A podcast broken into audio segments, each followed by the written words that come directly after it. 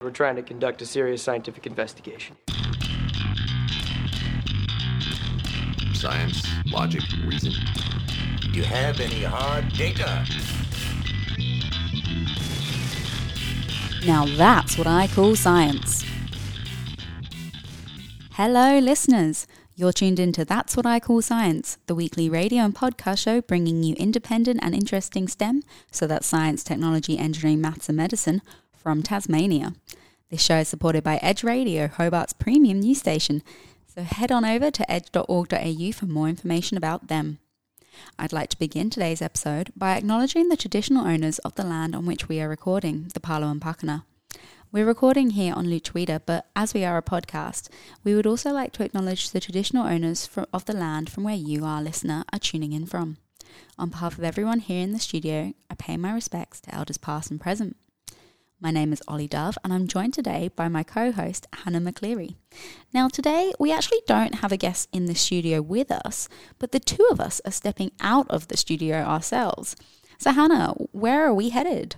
Thanks, Ollie, and that's right. We're headed to the Centre of Marine Socioecology, aka CMS, for today's episode. Recently, CMS held a showcase day where they brought together lots of researchers, professionals, and students working in marine and coastal systems to discuss the future of our oceans. The day was fantastic and we got to hear from some incredible people. So let's go meet the attendees and hear their thoughts on the day. Can you tell us what's your name, where you've come from, or your role, or your organisation that you're here representing, and what was the main takeaway that you've got so far from the day?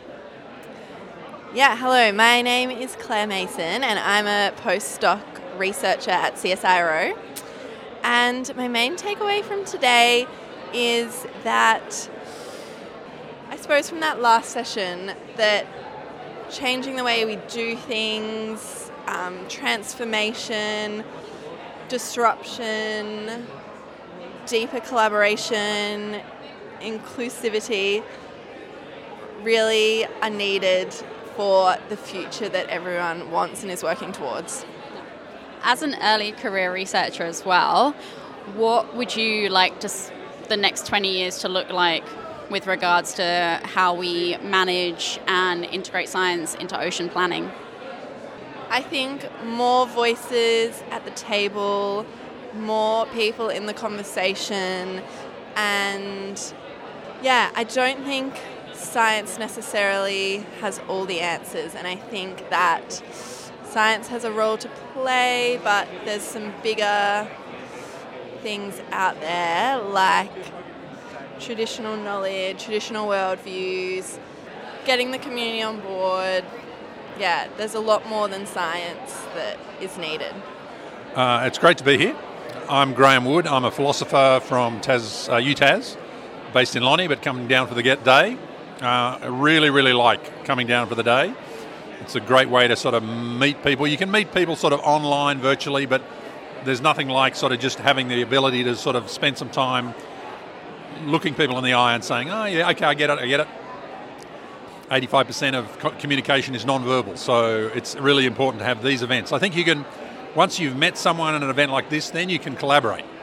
But sometimes it's harder to collaborate cold like a sort of cold call, I guess.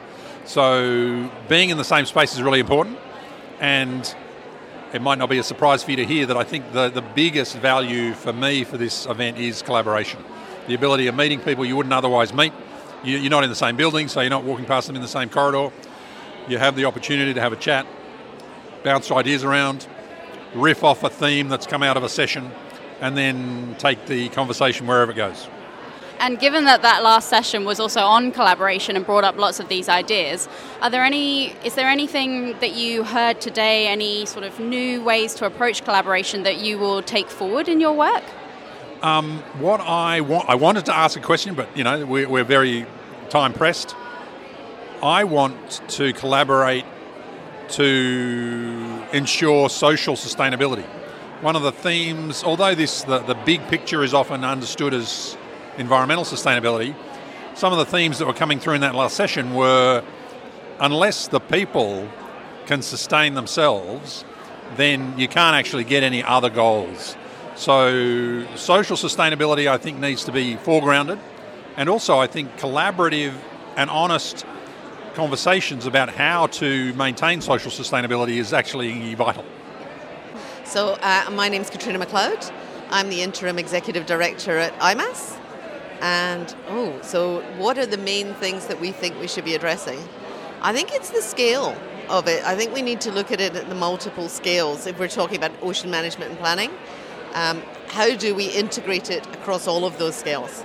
So the, the, the, the, regional, the local, right through to the national and international. Um, we tend to do it quite well in various partitioned areas, but um, we could do with being much more integrated.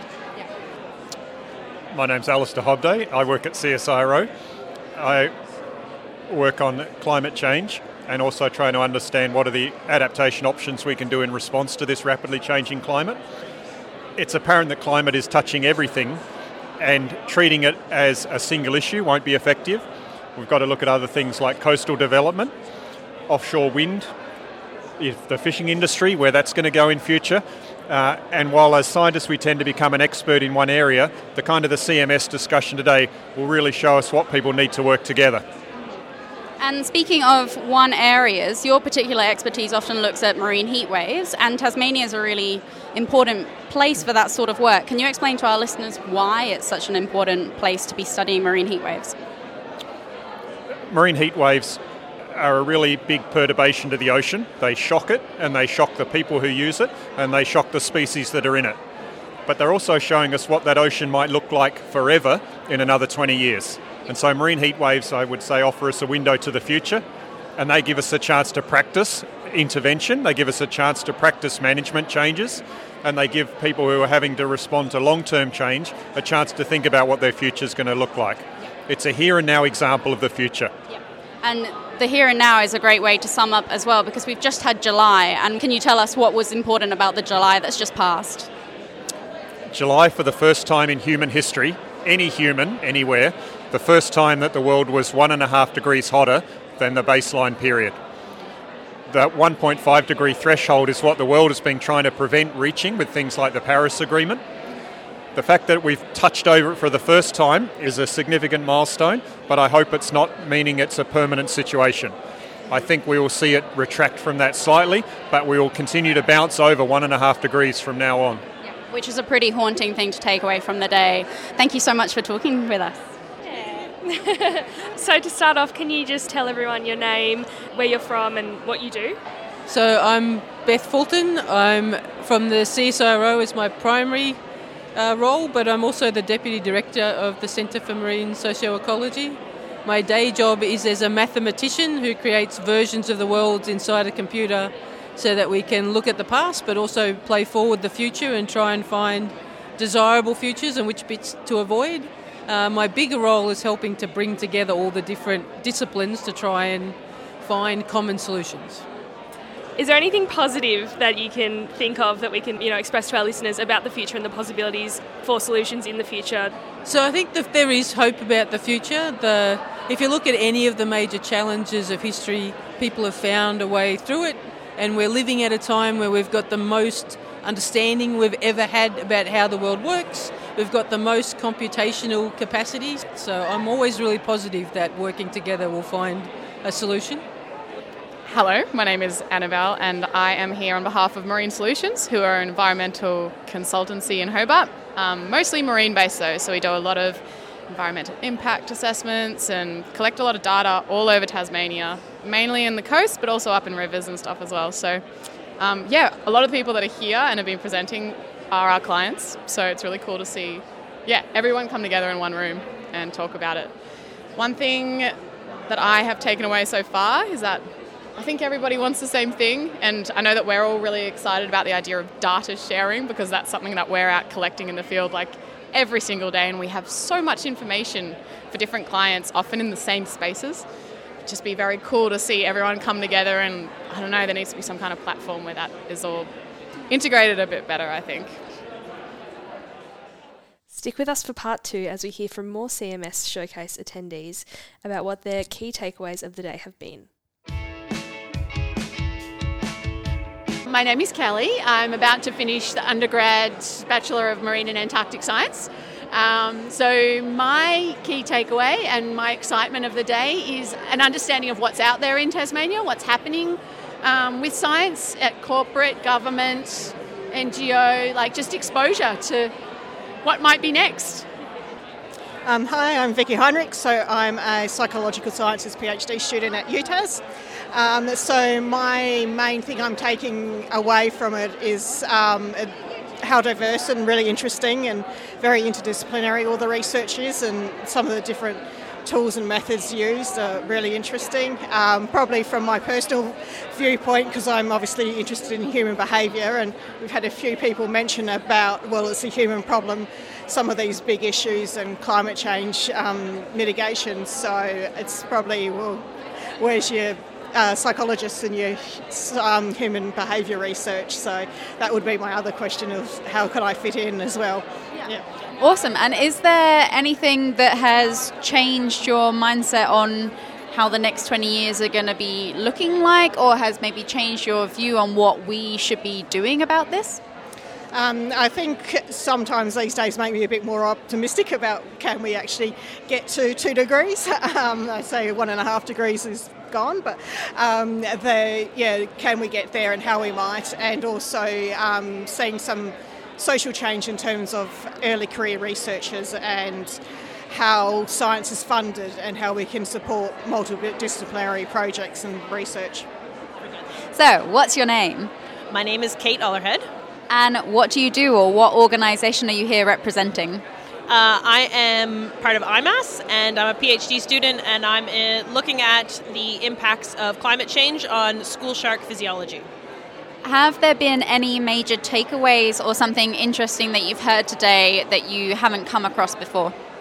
Well, coming from a more biological sciences background and ecological sciences, uh, it's just been pretty fascinating to see what's happening on the social science um, aspect and uh, just sort of the research that's going on over there rather than just looking at shark blood. My name is Dr. Valeria Komyakova. I'm a lecturer at the Institute for Marine and Antarctic Studies, and I'm also Environmental Change and Adaptation theme co-lead for the Center um, of Marine Socioecology. And that's what brought me here today. And you gave a fantastic five minute presentation speed talk about early career ocean professionals. Can you give us the a snapshot run through about what your talk encapsulated? Sure. So I guess part of this session is about talking about building collaborations and building solutions for the challenges that we are going to address into the future. And of course, early career ocean professionals, also known as ECOPs, are our future. They're going to take the lead in those projects. So my talk really talks about well, how do we assure that our early career ocean professionals, for starters, brought to the table of the discussion and their needs and interests are addressed, but also how do we make sure that we address uh, the challenges they face today, such as short-term contracts and casualization of workforce, as well as necessity for specialized training to address diverse set of skills, not just um, your specific discipline skills, and of course, uh, building the networks and inclusion in those governing decisions. And obviously, it goes without saying that there are a huge range of things that are going to that are going to address those situations and make things better in the future. But are there any sort of hot tips or advice that you could give to ECOPs listening to this about their career going forward? Absolutely. Well, look, it's hard to give advice because there are so many different directions and paths one can take. Some of the great ones I had, for me myself, you know, my friends told me, don't worry about what anyone else does, do what you do to the best of your ability, addressing your goals and interests in a sense of don't compete with people, collaborate with people, but don't compete with people. And the other one is get a mentor and not just one mentor. Say you're in academia, sure, get an academic mentor, but as an academic, you need to learn the skills that are beyond academia to be able to collaborate with people from other sectors if we are to co-design solutions. So get a mentor from industry, get a mentor from governance, whatever that is. That's definitely very valuable. And be bold. If they're not letting you to the table, pull up a chair and sit at that table.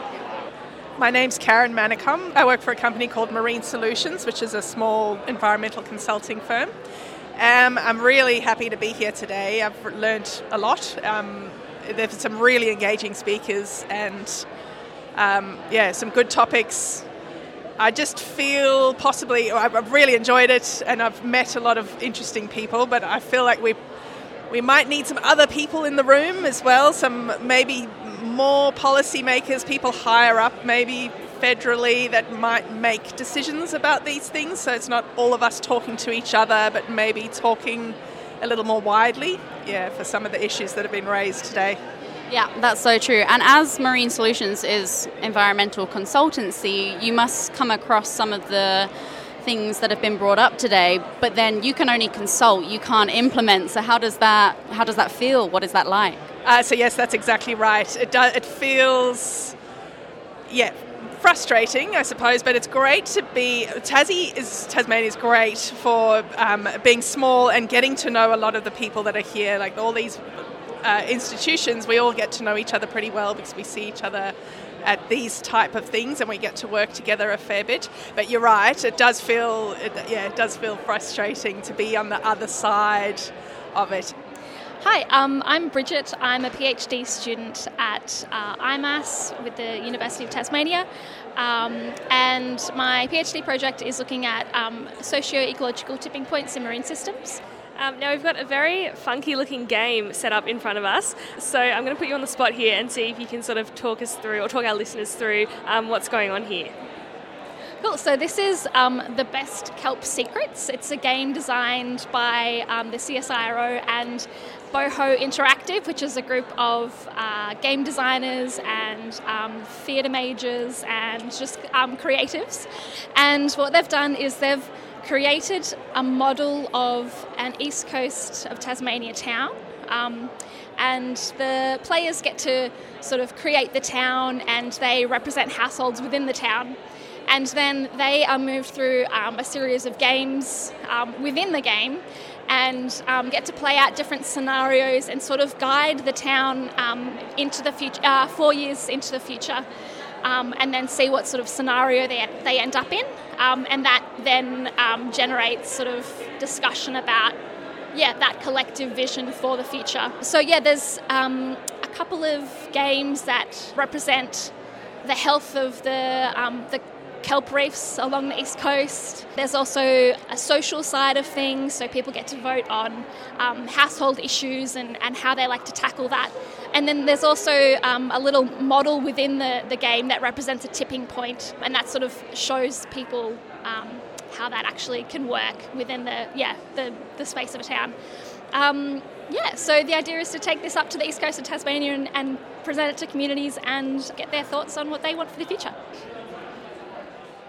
Stick with us for part three as we head to the post showcase social drinks and chat with some more CMS guests about their day.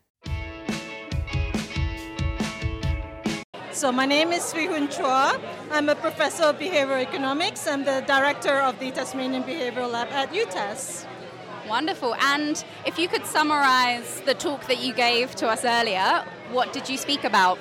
Yes, so today we were talking about um, climate change and sustainability, and I came from the point of view of behavioral economics and how that can be a tool to come up with solutions to tackle these issues because all these issues have their root in human behavior. And so behavior change is important. And behavioral insights is a way of understanding why people do what they do. And when we understand that, we can come up with solutions to solve, you know, those issues that have their root in behavior. Yeah, absolutely. And was there anything that you heard from another speaker or from an interaction with someone that was really impactful and helped you see things from a totally different viewpoint? Yes, I, would always thought about this issue as very sciencey, but uh, today I came to realize that it's very um, it's a lot of emotions involved in it as well. And I was particularly struck when people talked about how anxiety can cause us to um, panic and not act, and how hope can be the, um, the motivator for us to stand up and take action. So I was actually uh, quite um, taken by that concept that, uh, that we got to have hope. So in addition to all the scientific advancements and innovation that we are obviously already doing. I think hope is actually very important, and that's what I got from today. My name is Kimberly Aiken, and I'm a PhD student at IMAS UTAS. Uh, my PhD focuses on um, diversity and inclusion in extreme and remote workforce environments. And from today's uh, CMS Showcase event, what stood out to me, um, something that was particularly said at the end, I think Greta started it off about talking about that it's a process. And then Karen at the end started talking about distress. And the thing that came to me at that very moment was the discipline of psychology. And I thought about as a person who prides herself a lot in mental health well being and, you know, talking with my own psychotherapist that I've had of three years, I just thought about how we all have an individual process that we're going to go through with grappling with climate change and all the effects that we just see globally happening in the world. And it reminded me of like individual journeys, like healing journey. So we all have an individual process. We all have an individual journey, but then we all have a journey that we're going on collectively. And I think that is essentially kind of like a healing journey, actually. Um, you know, as a as a human race, and then just globally, like through an, from an environmental perspective, there's a lot of healing that has to happen in the environment, and there's a lot of healing that has to happen within ourselves as well. So that was something that resonated with me and stood out for me, um, particularly at the end of today. My name is Liam Fulbrook. Uh, my role is well, I am a CMS member, but I am part of the UTAS School of Social Sciences and then I'm I guess I'm loosely affiliated with IMAS and CSIRO through supervisory people. My main takeaway today has probably been the role of CMS as the kind of guiding ship in kind of change or meaningful change for the future in terms of not just climate policy but ocean policy. Um, my background is very broad, but I, the last my PhD was in ocean policy. And so I think my takeaway was how we can guide future policy with our transdisciplinary and interdisciplinary expertise in CMS. Awesome. And given that your PhD was in policy, you'd be completely over a lot of the things that were said today or that were brought up. But was there anything that you haven't, anything that was said today that you hadn't heard before, or was a new take on a topic that you thought you knew everything about? Uh, yeah, I guess the the depth of the behavioral change stuff and the effect that that can have on not just individual change and community change and stakeholder change, but how that can proliferate and filter up through society and, and, and then influence our policies for the future, not just in terms of democracy or voting for new politicians, but um, you know, future student, like small kids in curious climates being super engaged in climate change and being almost the voice of our generation through their discontent with the current with what we're currently doing. Um, hi, I'm Dr. Rachel Kelly, and I am the knowledge broker for the Centre for Marine Socioecology. And I've been involved with the CMS almost since the very beginning. So I was one of the first PhD students and I started in 2016. So I was part of the first cohort of PhD students. There was just five of us, and I think there's almost 40 now, which is amazing.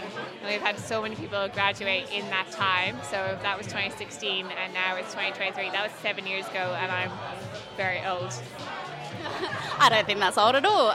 So, speaking of today, you were one of the speakers and you were in the calling it the emotional segment probably sounds wrong, but it did bring up a lot of emotions because it was about climate anxiety and how to look after ourselves working in this area.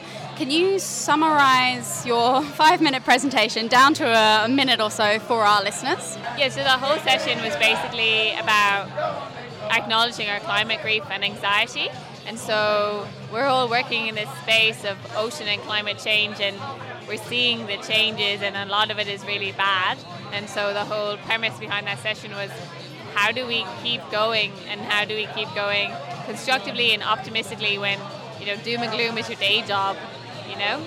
I'm really grateful that we held space for that because I think we talk a lot about these are our challenges like biodiversity loss, climate change, overpopulation, marine pollution. We know what the problems are, but you ask people to define solutions and there's lots of shoulds and they need to and we must and very hard to kind of action it. And it leaves us in this fuzzy space of we we have a lot to carry um, but we don't know how to carry it. So I think pretty much that's what the session was about. Um, I probably spun it as very negative but we, we brought it around really positively about what people do individually and collectively to remind themselves of what they do um, like why they do what they do, like whether it's immersing in nature or, connecting with people or you know taking into account all of the great work that is being done and what we are already achieving to combat climate change, um, and, also like what what we can take lot lessons we can share to build our teams to be more resilient um, and I guess more climate positive. Um, we're not, I'm not giving a positive spin on climate change, but just you know, seeing that there are opportunities for us and it's not all doom and gloom and, and we can make a difference. Absolutely, and that's a great and positive way to end the interview on, the very mini interview. So thank you so much.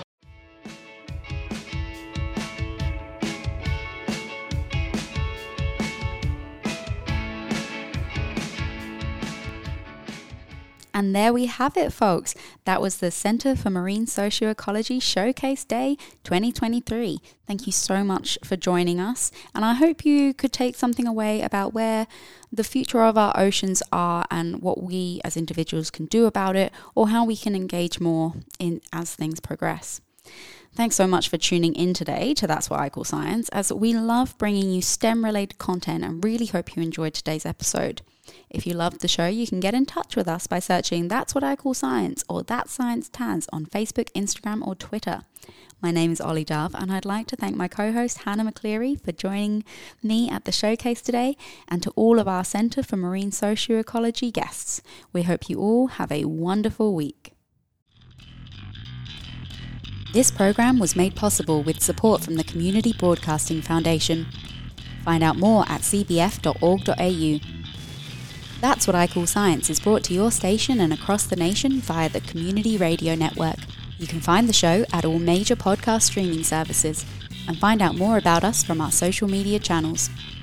Make sure you like and subscribe to keep up with all the exciting science, technology, engineering, maths, and medicine research in Lutruwita, Tasmania. This show is supported and strengthened by Edge Radio, so head over to edgeradio.org.au for more information about them. Thanks for tuning in today, and may your week be STEMtastic.